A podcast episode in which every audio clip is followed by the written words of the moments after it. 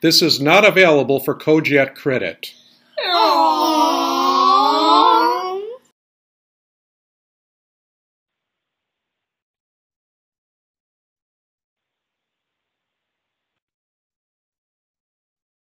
Good afternoon. Uh, it is now afternoon, so I can say afternoon. This is our annual hearing officer roundtable. This is our opportunity to interact with you all for you to ask questions, to give us feedback. We did solicit questions in advance. Uh, and so we have pre-prepared some, but you can go ahead and pepper us with questions if you want today. Uh, thank you to those of you who did join us on time. Uh, and uh, it is good to see you. I'm, for those of you who don't know me, I'm Charles Adornetto. I'm the Judicial Education Officer. We're joined by Associate Presiding Judge Leonore Driggs, uh, we're joined by Judge Kathy Riggs, who is the chair of the Pro Tem Hearing Officer and Mediator Committee. And we are joined, at least in part, by, uh, um, or uh, I'm sorry, and we may have, uh, we may have uh, Judge um, Huberman, our presiding judge, joining us later if she can uh, finish her protective order hearings, and of course Taj Rahi who is the administrative pro tem. Uh, so we're, we're pleased to see you all today. And does anyone have anything before we get started with what we pre-prepared? All right, we'll go ahead and get started. So the, the first thing is we, because uh, there was some question about small claims procedures, and we have set aside an hour for the roundtable and didn't want to spend the whole hour doing what we've done in other sessions. Uh, so back in January, we did do trainings for our new hearing officers, and those are logged on uh, YouTube. And so you can find the materials at that link, and you can find the webinars at, at that link. Uh, so if you want to review, go ahead and uh, watch those sessions. Uh, and, and hopefully that will answer many of the questions that you might have.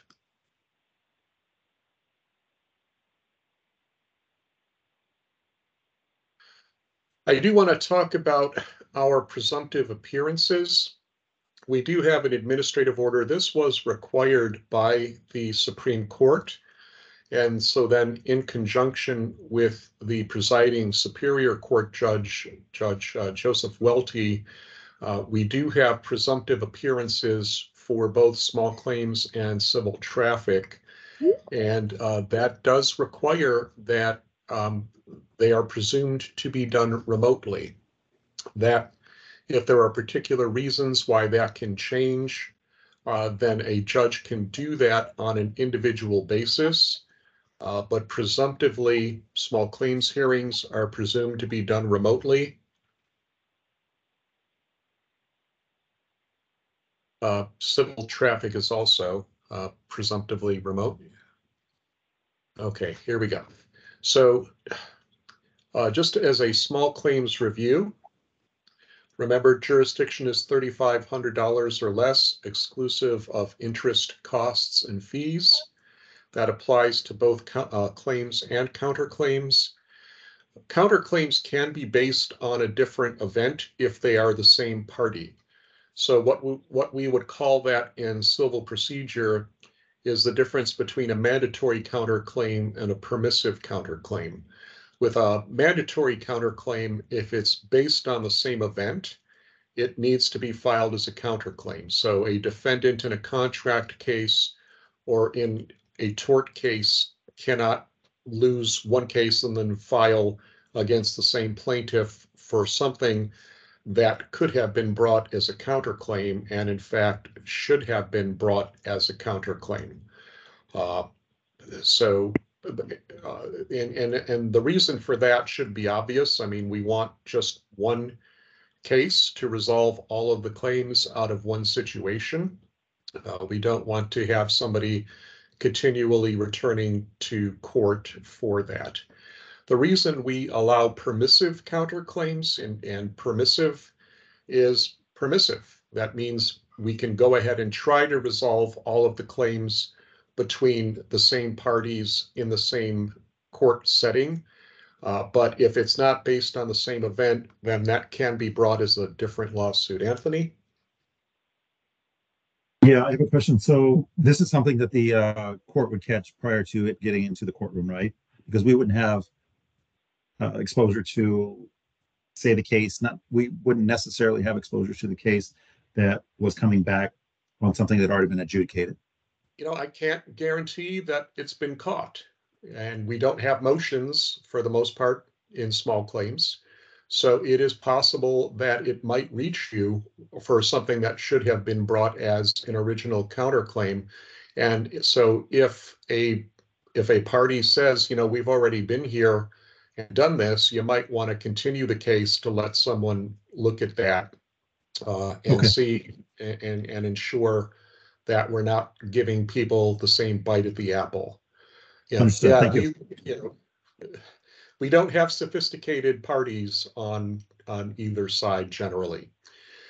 Uh, the next point is there's no splitting claims to qualify, and so what that means is you can't if if the total promissory note is ten thousand, you can't bring three different small claims uh, to to do three thousand in each. That if it's oh, if they want if, if it's over thirty five hundred and they want all thirty five hundred, um, or or if they want, they can either reduce to thirty five hundred and waive the rest, or they go file in either justice court or superior court.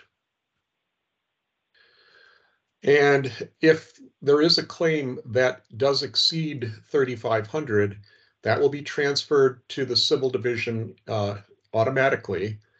Uh, we don't allow someone to file a counterclaim of over thirty-five hundred just to get out of small claims. Um, so that would need to be reviewed if if that doesn't look valid. And of course, we know that small claims are often debt collection or civil disputes or security deposit disputes between landlords and tenants. And I've used the word torts in contracts a couple times now.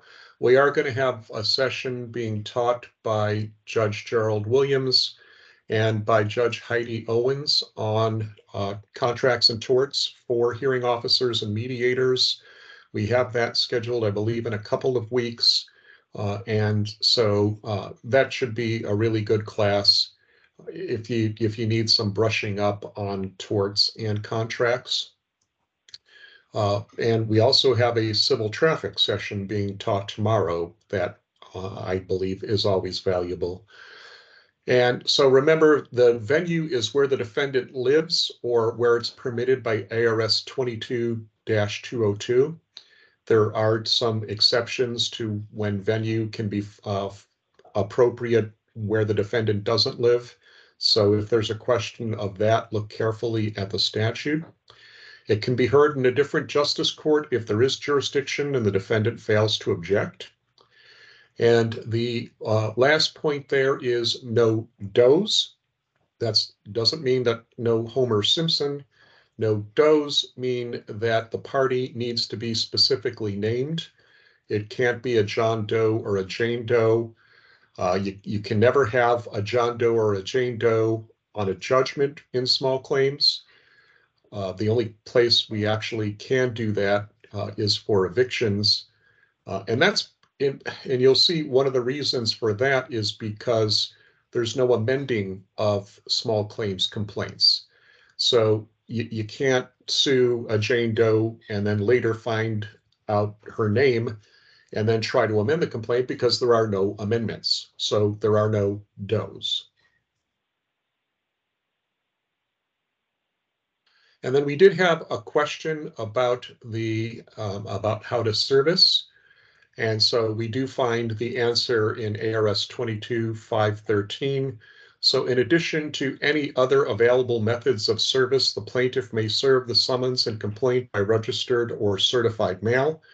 Service is deemed complete on the date of delivery of the registered or certified mail to the defendant as indicated on the return receipt that is received and filed with the court either in person or by first class mail. Uh, if the date of delivery was not entered by the postal carrier or is illegible, service is deemed complete on the date of the, of the- on the date the return receipt is received and filed with the court, either in person or by first-class mail. The clerk of the Small Claims Division of the Justice Court may make service by certified restricted mail return receipt requested.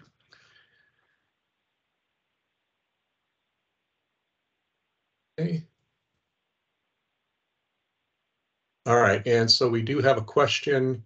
Plaintiff sends registered mail to the defendant company and the statutory agent at their common address. Mailing is signed for by a third party, probably a company employee, who did check the receipt box for agent. In the answer, the defendant owner claims that he was not properly served since he, as the statutory agent, did not sign for the mail. Was this acceptable service?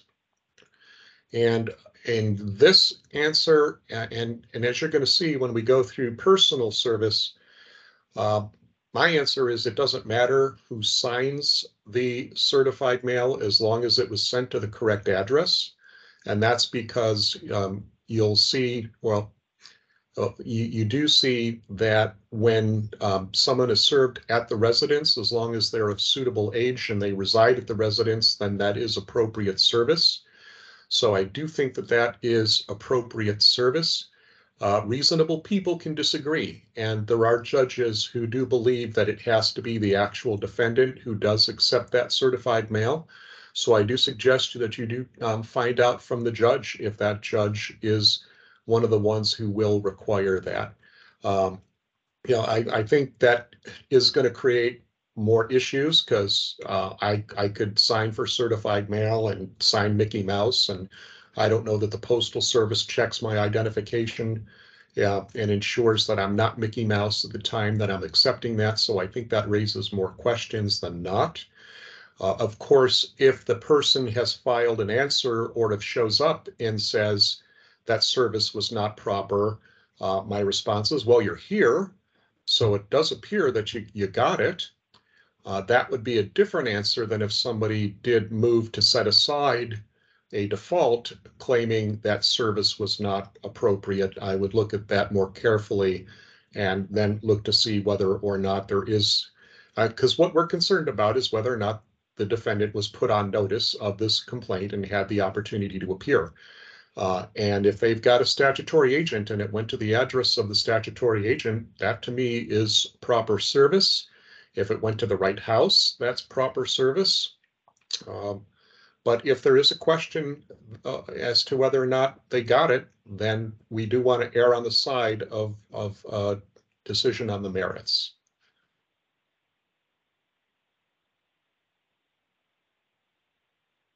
All right, and so to look at the rules for personal service, we do look at the Superior Court Rules of Civil Procedure.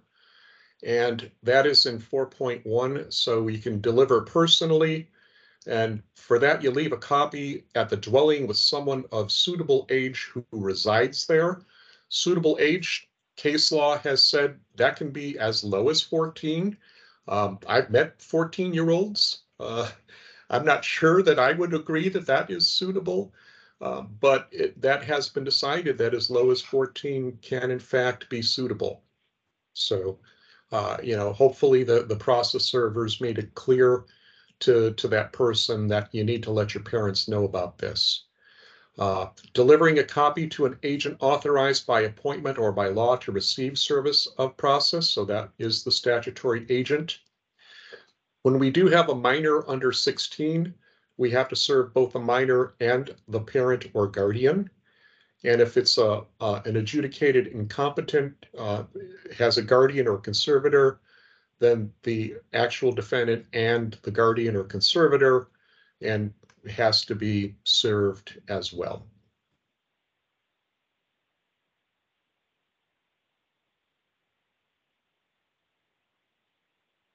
All right, I don't know if your slide has changed yet. Mine, for some reason, is really slow.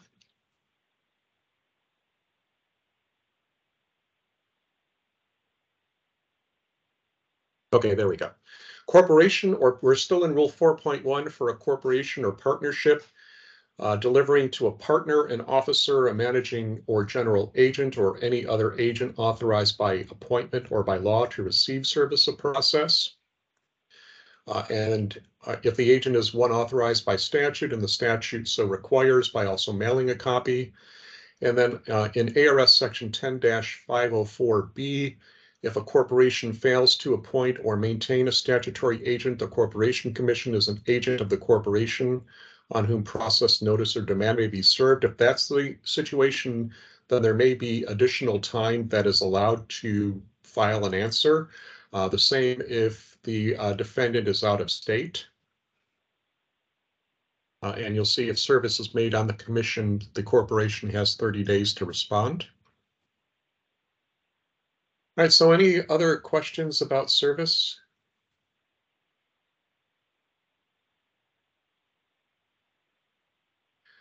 All right, I do then want to talk to uh, the rules about parties. And so for this, we are looking at rules two, four, and nine.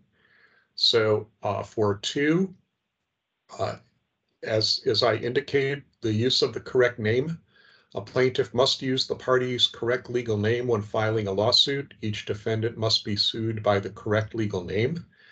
Uh, and then you look at 4C, uh, no amendments. Amended complaints are not allowed, but a plaintiff may dismiss the complaint and file a new lawsuit.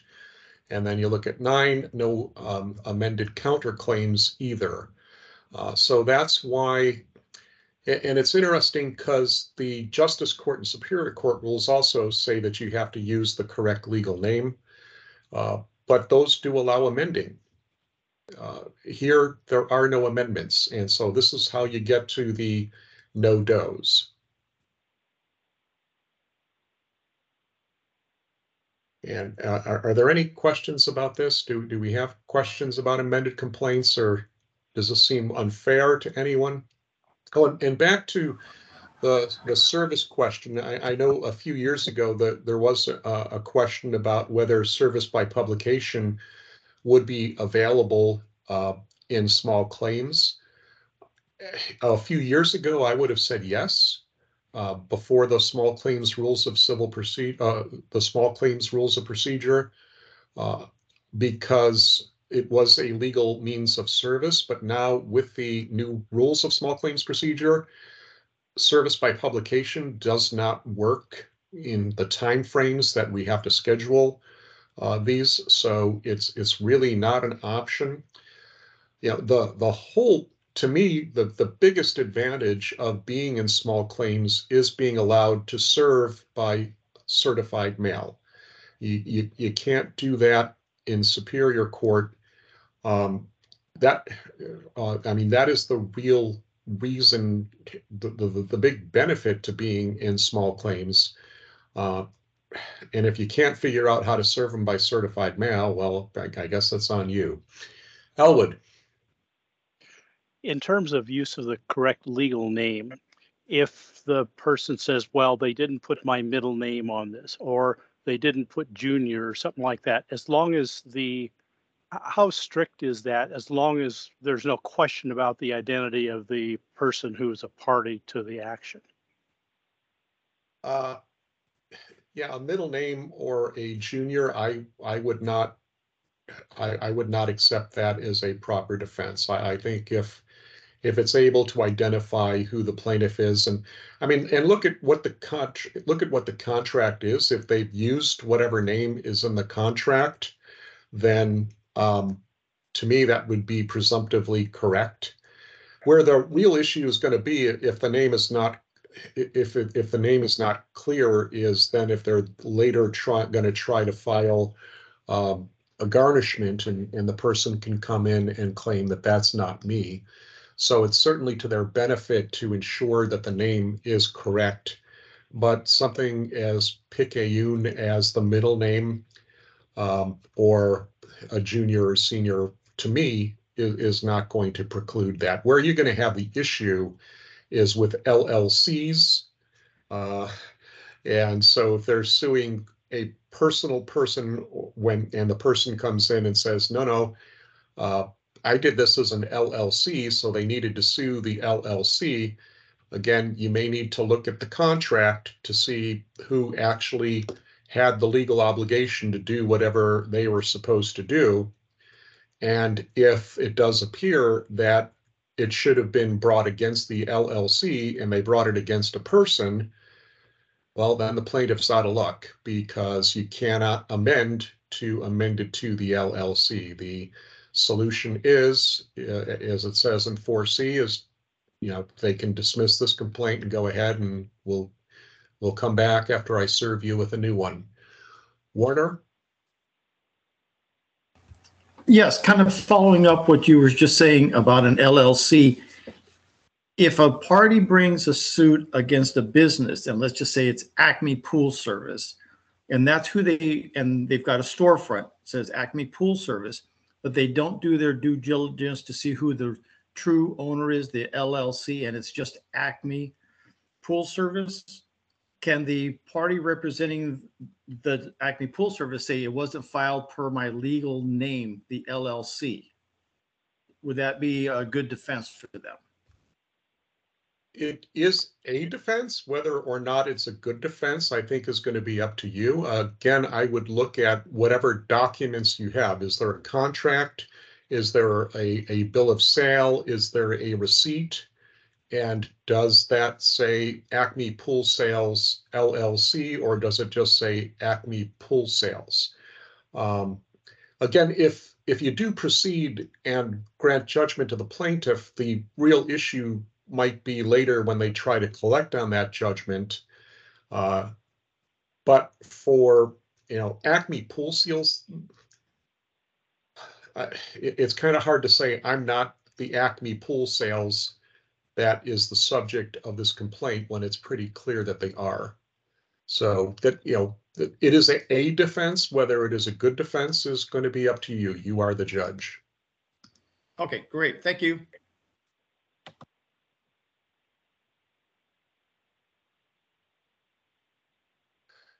And I, I do want to clarify this point, and, and I've been trying to uh, make sure that everyone is on the same page about this uh, be, because there's a mis, misperception out there that pain and suffering cannot be awarded in justice court. Pain and suffering can be awarded in justice court and in small claims. Punitive damages can be awarded in justice court and in small claims. Uh, we'll we'll talk more about this in in other sessions, but you know here is and, and we could talk about how this misperception came about because I'm not sure how that came about.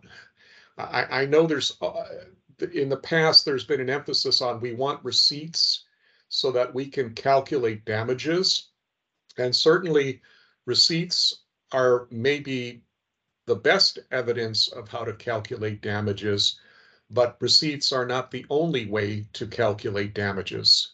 Testimony is evidence, and testimony that I spent $600, I don't have a receipt, but I spent $600 to do this, is evidence. You might not believe it. it might, it's not, you know, wonderful evidence.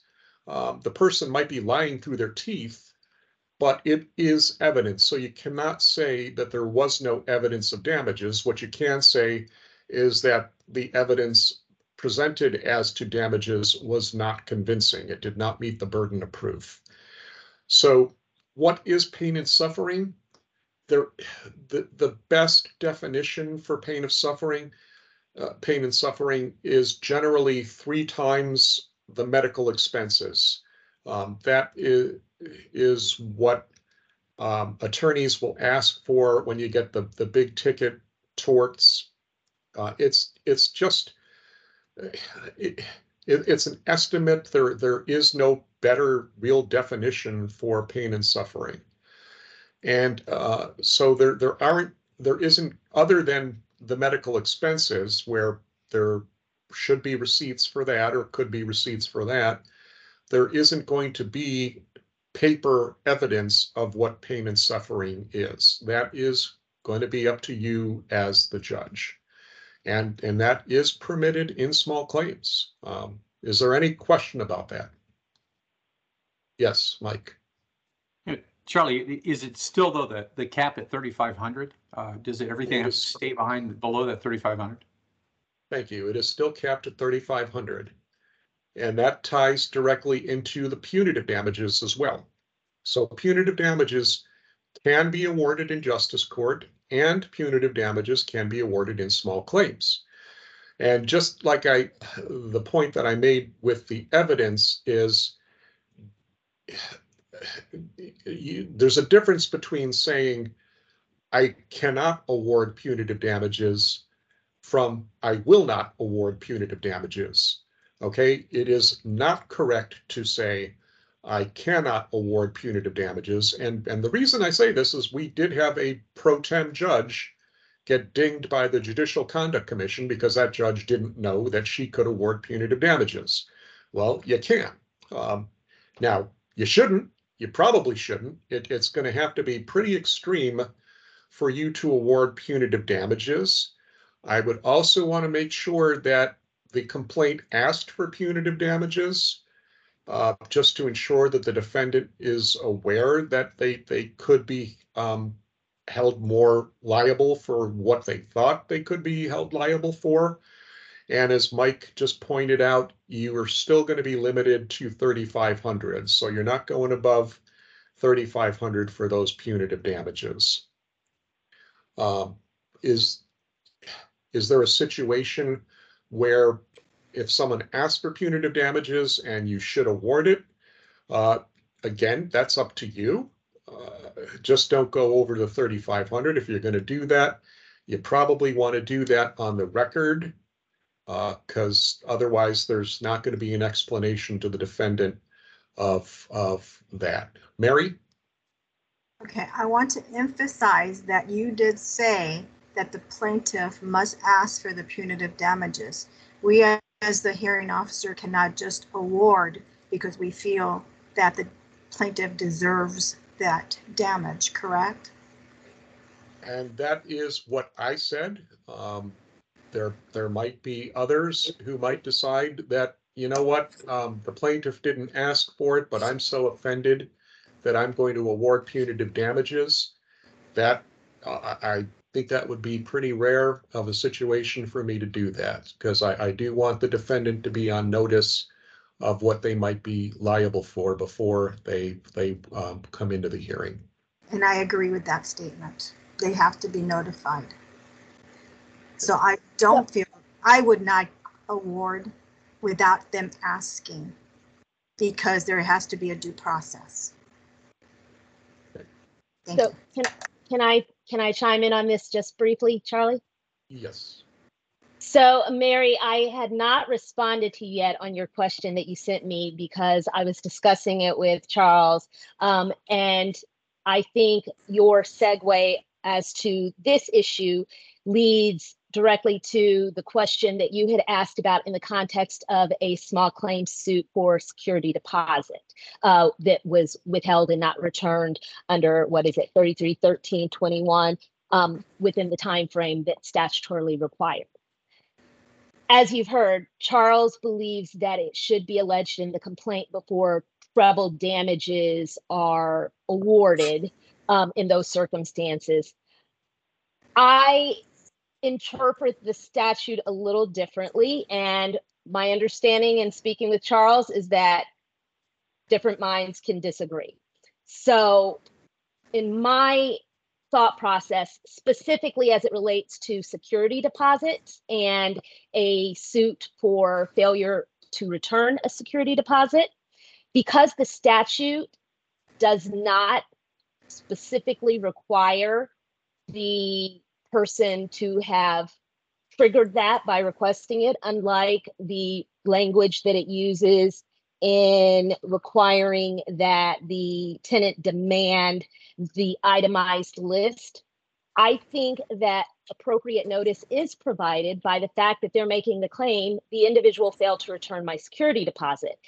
The defense to that is did you or did you not return the security deposit? I don't believe that your defense is damaged or the ability to present a defense to that claim is damaged by not knowing that the individual is seeking treble damages. Um, I think in uh, response to the analogy you made to criminal cases, I think the standard is higher in a criminal case that we need to allow those defendants to know the potential exposure and liability that they have because they're looking at a potential loss of liberty. Um, but in a civil type of suit, I don't think, given that the potential harm is as great, it's simply um, a monetary treble damage. I think that they have all of the notice and due process that they need by knowing what's being claimed, uh, what what's being alleged against them, and they have the ability to file a defense. And if they don't do so, I think that the court can, within its discretion, impose up to treble damages if they feel that the merits of the case warrant it. Um, and that's just my perspective and thought on it, but clearly different minds will have different thoughts on that. All right, thank you. Uh, and so small claims rule one does show that those damages are available. And then the next slide is um, punitive damages, and we'll see that in in limited jurisdiction small claims materials, they do talk about punitive damages. And that's a situation where uh, where punitive damages could be appropriate. So some hearing tips, remember the formal rules of evidence do not apply, but evidence must be reliable, not prejudicial, relevant, and non-privileged. Uh, you should follow the bench book and maintain trial procedure. So allow opening statements, uh, have the plaintiff present their case, uh, allow cross-examination, uh, have the defendant present their case, allow cross-examination, allow the plaintiff a rebuttal, and then have closing statements. The, the big mistake is to not is to not allow cross-examination. Of course, with SRLs, self-represented litigants, it can be painful, uh, but you you do need to allow cross-examination. Um, do not ask too many questions, but you can ask questions to clarify, not investigate. Uh, so just just investigate. Um, one of the things you always want to say to a party before you, you go to the other party is, is there anything else you want to present or say before I make a ruling? And then if you can, explain your ruling. Uh, it's better than to just get it um, have them get it in writing. Warner? So, Charles, when you say to allow the cross-examination, do you mean that after the plaintiff is through speaking, presenting their case, to allow the defendant to examine the plaintiff and the evidence they introduced? Or do you mean Yes. that the court provide that cross-examination? No, no, no, that, that, that's the previous, don't ask too many questions. You allow the defendant to ask to cross-examine. You say to the defendant, do you have any questions of the plaintiff? Okay, and the reason why I ask is because typically what I say is that the conversation is going to be between the plaintiff and the court and the defendant and the court. That the two parties have had a chance to work this out, and that's why we're here, because basically it just quickly de-escalates into an argument. So I'm hearing you say that, no, you really need to allow them to have some back and forth.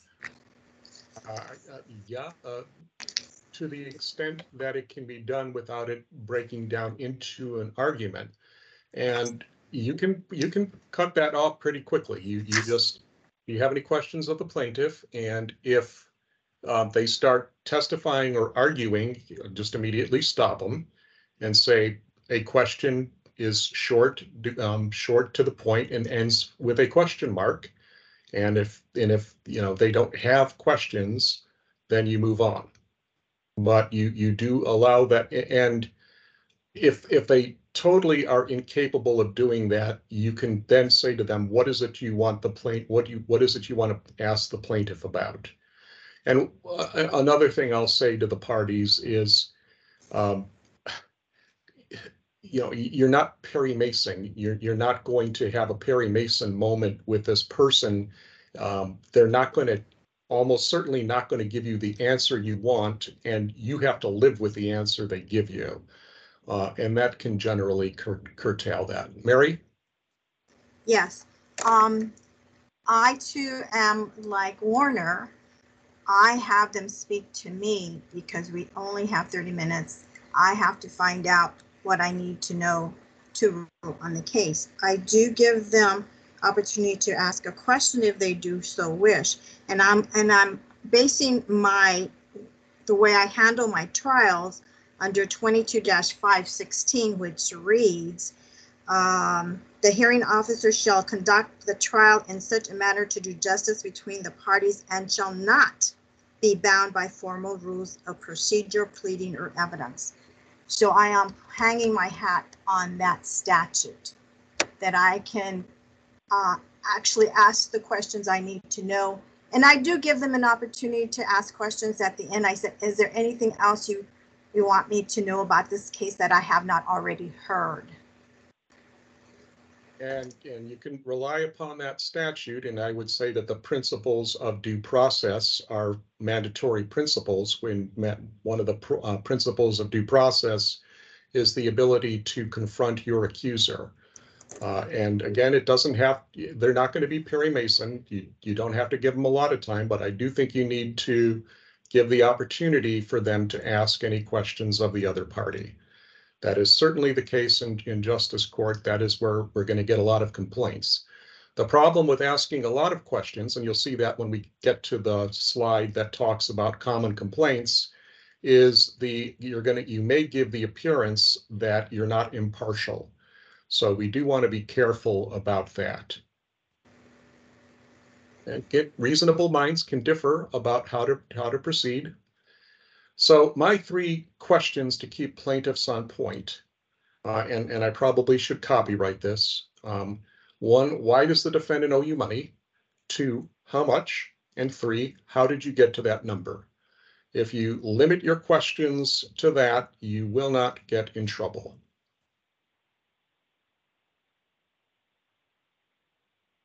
All right, and now is the point where we will, we will talk about interest rates and you get to hear somebody other than me. Uh, so I'll turn it over to Judge Driggs. All right. Um, I don't know that we want to hear from other than Charlie because he's pretty good at all of this and pretty quick, but um, we have a best practice. Um, are you going to share that best practice, Charlie, or you want me to pull it up? It, it is, it, it is in your materials. I, I Okay. can, All right, good. Well, I'll look at it. So um, the best practice um, in your materials talks about, hold on, I'm trying to pull it up now because I'll, I'll I'll pull it up. Um, you know, the purpose is to foster excellence and to be consistent. Um, so prejudgment interest is authorized if the amount of the debt is for a sum certain that is not in dispute. And so you'll see prejudgment interest, and we're talking about small claims here, so it's not going to be huge amounts that we see sometimes in um, regular civil. And then there'll be the post-judgment interest.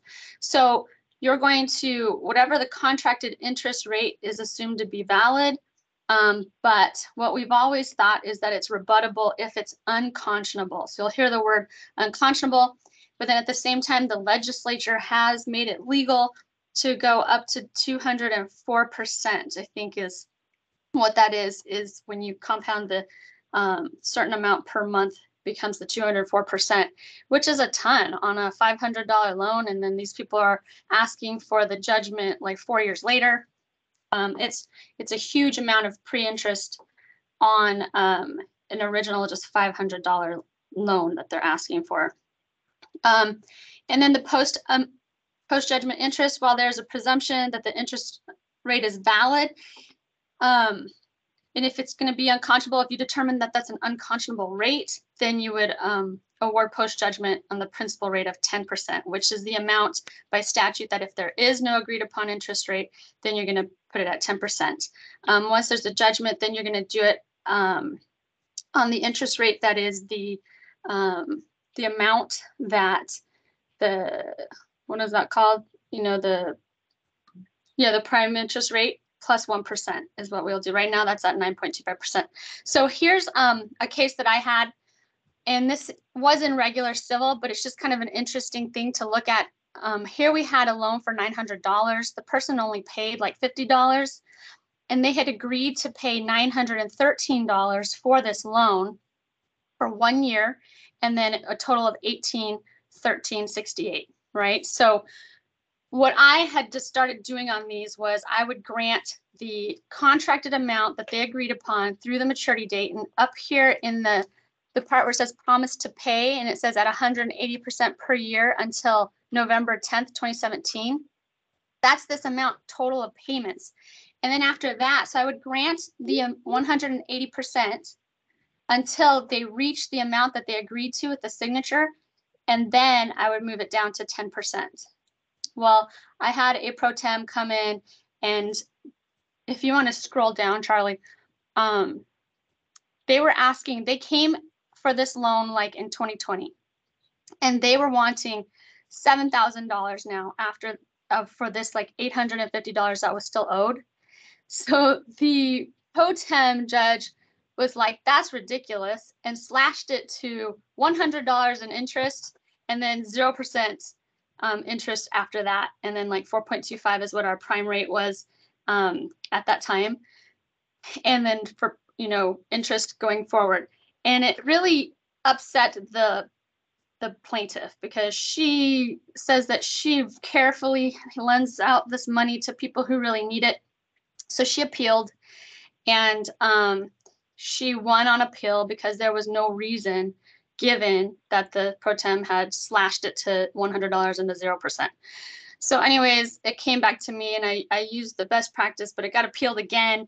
And then the new appellate judge was like, no, whatever's signed in the contract that sticks and that has to be what it is. So anyways, you don't have appeals in small claims, so you don't have to worry as much and it's not going to be as big of amount, but just know that um you know, things can look be unconscionable. Fortunately, there's the the 3500 um cap here, um, but the interest going forward can accrue and so if you're going to keep it at the 200%, that could still hurt somebody at the end. So if you want, again, there's there's no appeal here, but um, the the whole point with the whole appeal was to explain why you're changing the contracted interest amount. So if you have an argument as to why you slashed it to 10%, you could say it was unconscionable to keep it at 200%, whatever, that kind of thing. But we do have that best practice right there, and it is good to explain why you, you do things.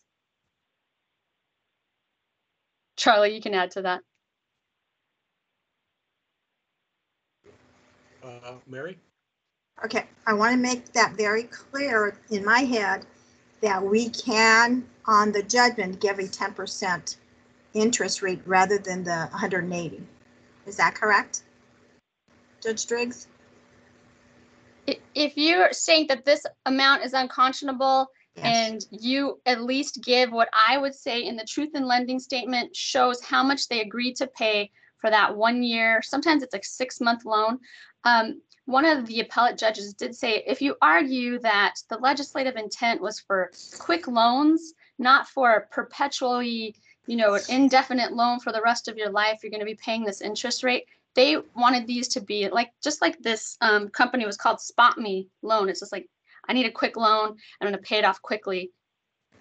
The intent of the legislature, you could argue, is that they meant for this interest rate to be quick, just like the loan, and that you're not going to let it, you know, accrue that much interest forever, but that you will give that much interest for the amount that they signed on, which was for one year, and then from that point going forward, um, 10%. Yes. Okay, got it. Perfect, thank you. All right, uh, any, and then, uh, the rest of this and, and that, was I, I did amend the slide after I sent out your materials, but uh, just a reminder for medical debt contracts after December five, uh, the maximum interest rate is three percent per year. It's actually the lesser of the annual rate equal to the weekly average one-year constant maturity treasury yield as published by the Board of Governors of the Federal Reserve System for the calendar week preceding the date when the consumer was first provided with a bill or 3% a year. And, and I did ask um, some of the providers, how in the world are you going to know what the treasury yield is on the week the preceding the date the consumer was first provided with the bill? The answer was, I don't know, so we're just gonna do three percent. Warner? Um, so just a quick follow-up, uh, Judge Driggs, on the ten percent. If there's been a lapse of time, say two years, that now you're gonna impose this ten percent, do you take a short recess and go out to the internet and find an interest rate calculator to figure it all out? Or how do you figure out the amount? I mean, the ten mm. percent interest is good, but now you gotta come up with a true value. Yes, you do have to take a recess to figure out the whole amount because it it can be complicated. I was training a pro tem once and she said, I went to law school because I didn't want to do math. So it can be kind of complicated. And, and I don't, thank you. I, I don't do math. I will say, and ten percent after this date, accruing after this date. All right. Anything else on interest rates? All right, so there was a question about can uh, people amend at the hearing, and it, I thought that referred to small claims. Uh, Judge Huberman thought it appurred- uh, applied to civil traffic, so I've answered both, okay? So for small claims, the, it's an easy answer, the answer is no. For civil traffic, it's a little harder.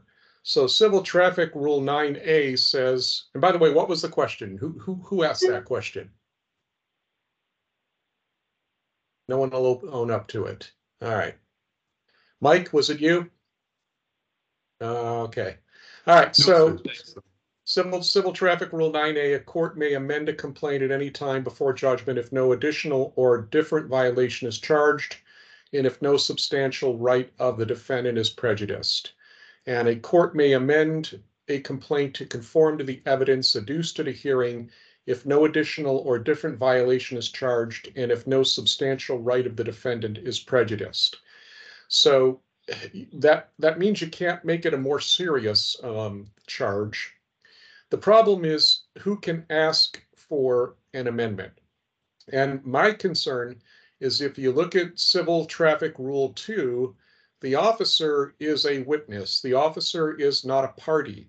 So, uh, and, and if, I think it's rule fifteen, the only motion an officer can make is to continue the hearing. The officer cannot move to amend by rule. That is my interpretation. Um, there are others who, who think that an officer can move to amend. Um, I do not. The, the problem we have here is masking. Uh, because you're gonna have an attorney show up uh, and say, good news, your honor, uh, I've met with the officer and we've entered into a plea agreement and we're amending the charge. Uh, Like, no, no, no, no. The officer is not an attorney. The, the officer is not a party. The officer cannot be entering into plea agreements and cannot be amending the charges. To me, the issue is, officer, you cited this person with a moving violation. Can you prove that moving violation today? And if the answer is yes, then my answer is, then we're going to proceed with that moving violation. Um, yeah, if, if, and, and we'll talk about this tomorrow in the civil traffic class, because there are concerns with the, the, with the federal government.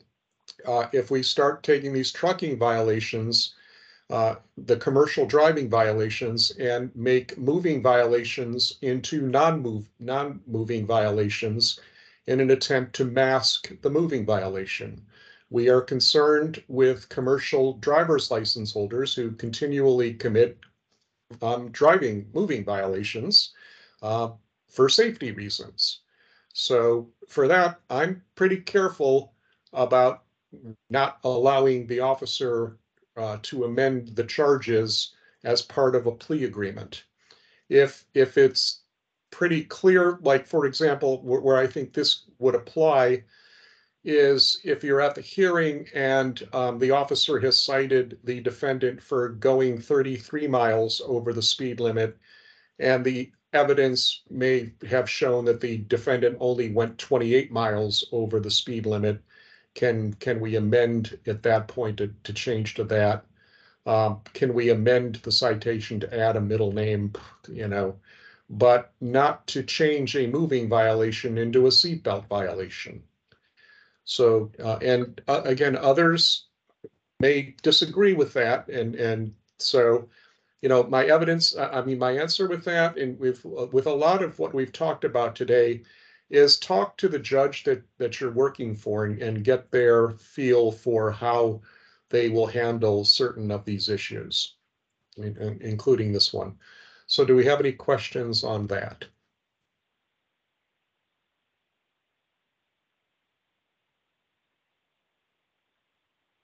All right, and then our next slide is tips from common complaints. Taj, did you want to handle that?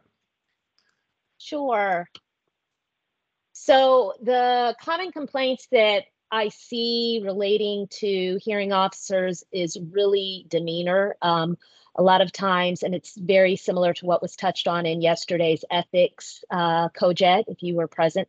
A lot of times people are unhappy with the ruling and they translate that to the judge was not nice to me, the judge was rude, the judge was unprofessional because they did not like the ruling that occurred. However, sometimes what I've seen in recordings is while um, demeanor did not rise to the level that it was a violation for of a canon, for example, it was perhaps not as courteous as we would hope that our judicial officers are to litigants and witnesses who appear in front of them. And so my advice for that is and and I know that um, dealing with some of these litigants can be very challenging. Um, frequently, particularly in cases like small claims, and also a, a lot of times in civil traffic, these are self represented litigants. They are not familiar with a legal proceeding. They don't know how a court hearing is supposed to flow, even when they've been given that information at the start of the proceeding from the hearing officer or judicial officer. Uh, they interrupt. They interrupt each other. They interrupt the judge. Um, they don't ask questions. They just make conclusory statements and, and make their argument. I know all of these things to be true. Nevertheless, it's always helpful if the judicial officer remains calm and courteous in speaking to them, because if you lose your temper, which can be um, can be displayed in the shortness that sometimes comes through in talking to them, or the way that you try to redirect them is a little more abrupt. Um, so, for example, instead of saying, um, Sir, I understand. However, that isn't relevant to the issues that are before me that I need to hear and determine today. So I'm going to redirect you back to the issue, which is whatever. Um, instead of saying it that way, sometimes I hear, stop talking, stop talking. You, you, you keep talking, we're not having that anymore. That is um, obviously not going to go over well, even if the other individual has put you into a position or a mindset where you are frustrated and they're not doing what they need to do. So I would say to just remember, even if the, the demeanor isn't rising to the level where you've violated a canon, just these these individuals who are in front of you, they're usually not legally trained. Um, they usually or sometimes don't even have um, the best general education and this is a time of very high stress and high emotion. And they're not going to be on their best behavior frequently, but we still have to be on ours. So I would just remind you, because that is, I would say, far and away the largest number of um, complaints that I see. The individual was rude, unprofessional, didn't do a good job, and it all comes down to the way that they feel that they were treated or spoken to in the hearing. Um, perceptions of bias. Again, I have heard complaints that they individuals feel that their case was prejudged or this this judicial officer i think had already made up their mind about my case because of things that are said or because they feel that you were speaking to the other litigant um, before they came into the hearing room so just make sure that if possible, you know, you, you don't give that appearance that you've had any conversation with the other party. Um, be mindful when you are addressing what you've heard or what you know about the case, that you make it clear you know that from your review of the evidence that's been prevented, uh, presented or from your review of the file before the hearing started. Don't leave it open-ended so that they can think that you got that information from the other party, particularly if the other party is already in the room before they came in. And, and I do mean the virtual room as well by that. Um, explaining the reasons for rulings. Um, sometimes we I've had some complaints where they feel that um, the judicial officer did not hear some pertinent or relevant information that they believe they that they've testified to that they believe might have made a difference in the ruling. Um, it may be that the judicial officer heard that evidence, but didn't believe that the weight and the credibility of that evidence was sufficient to satisfy the burden of proof. And so they've ruled against that party. However, if that isn't explicitly stated in the ruling, the losing party doesn't know that. And they just think, well, you didn't hear this or you didn't you didn't consider this evidence when that could all be alleviated by you simply stating on the record when you're issuing your ruling.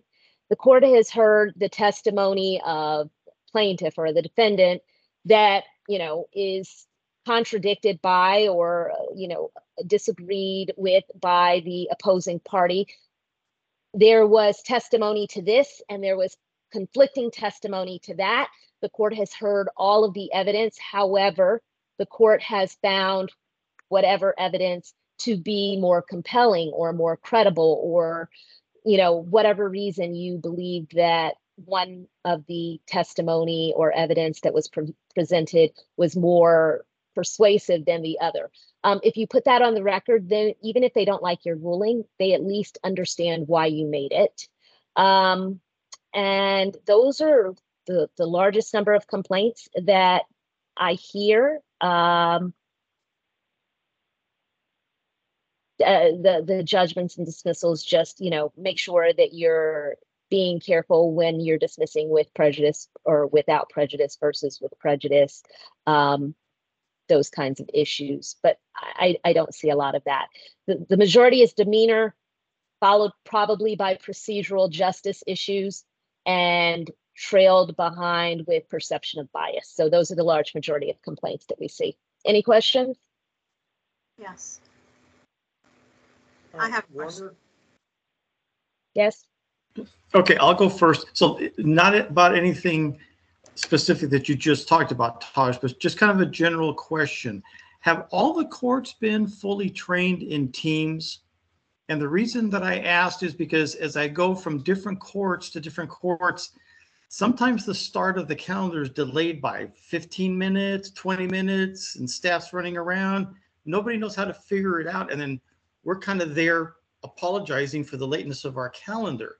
So is anybody else having this problem or is it just me? let, let me answer for you. Yes. Yes. Everyone is having the problems that you're having, not just hearing officers, pro tems, mediators. We are aware that information has been passed up the chain. We um, we we've had strategic planning meetings as an organization to discuss things that can help enhance and improve the quality of the service that we offer. And one of the things that is consistently noted as a problem is um, inconsistency in technology, both in what courts have what technology and in which court staff and courts are skilled at helping our pro tems hearing officers and mediators access that court technology. Um, it, it's a double-edged sword. Technology has made our lives much easier in a lot of ways, and it has enhanced the effectiveness of what service we can provide to the public at large.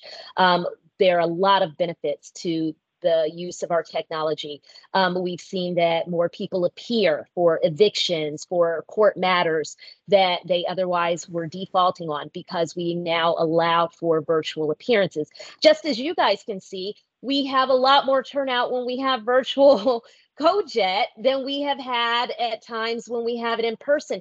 It provides an ease of use and a convenience that really can't be duplicated in a lot of ways. But with those benefits, there is an underbelly to technology.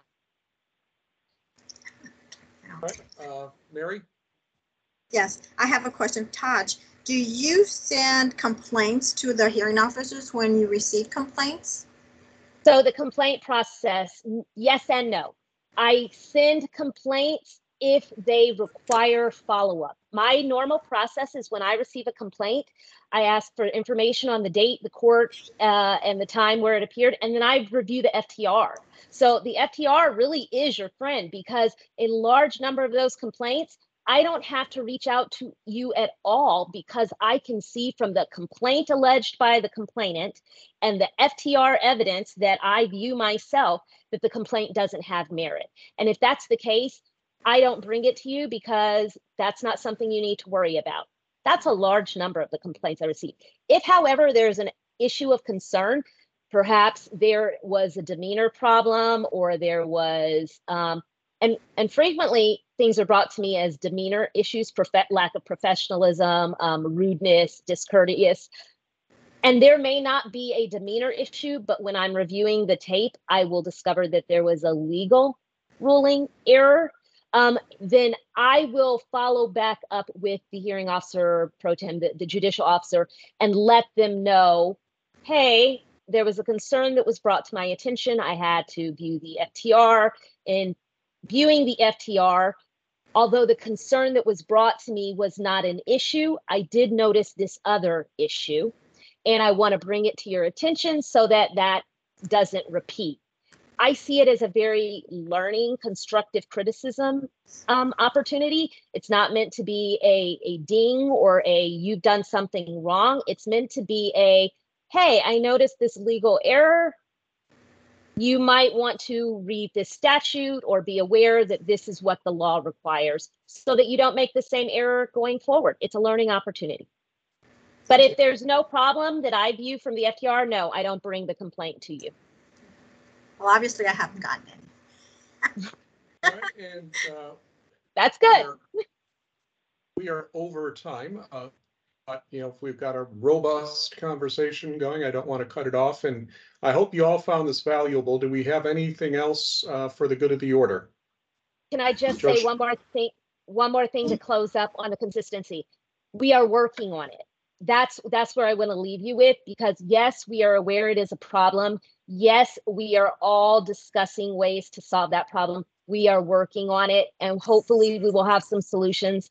But in the meantime, all I can do is apologize for the frustration that I know it creates for you. And it will vary from court to court. We're aware, we're sorry, we're trying to find solutions. Charles Warner here. One more, t- one, one last thing. I'll- I'll- Can you just add that the, the- lack of consistency is Judge Driggs' fault. So if you have any, uh, you know, complaints about that, uh, let her know. Warner? Um, can you just touch real quick on sovereign citizens? I've had them, I've had them both in civil traffic and in small crimes. Is there a best practice document at least? And, and we, uh, I'm putting together a, a session with Gabe Goltz on that.